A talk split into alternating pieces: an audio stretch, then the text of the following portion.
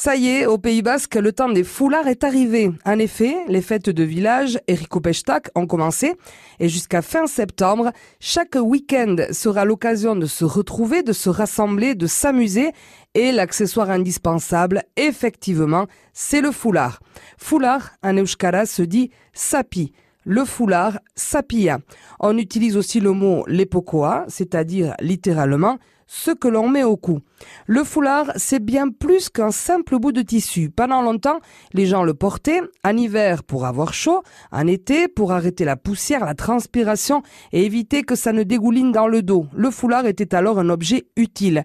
Mais un foulard de même couleur est aussi un signe de reconnaissance, un signe de ralliement. Récemment, au fête de Saint-Jean-de-Luz, euh, vous avez vu les habitants sortir leur foulard noir et rouge aux couleurs de la ville, montrant ainsi leur appartenance et leur attachement à la cité corsaire. Lors des fêtes de Pampelune, Iruñaco Chanferminac, c'est le foulard rouge Sapigoria qui représente la ville. Les 16 fameuses peñas, entièrement dédiées aux fêtes, ont chacune leur foulard généralement rouge, même s'il y en a un qui est vert, deux de couleur bleue, et chacun d'eux est orné de l'écusson de l'association. Ces foulards sapillac sont rares et seuls les adhérents des Peñas San Fermineras peuvent les porter. Ils ne sont pas vendus au grand public. Les autres fêtards portent alors un foulard rouge tout simple, sapigoria. À Bayonne aussi, les foulards rouges sont de sortie pour les fêtes. Et là, chaque peña aussi a son foulard.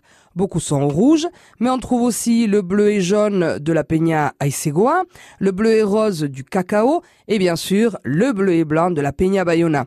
À chaque fête, son foulard, sa pia, l'épocoa, à chaque village ou association sa couleur, et si vous le souhaitez, il y a aussi le foulard à carreaux, bleu et blanc, un peu comme euh, les mouchoirs, qui lui aussi est très populaire.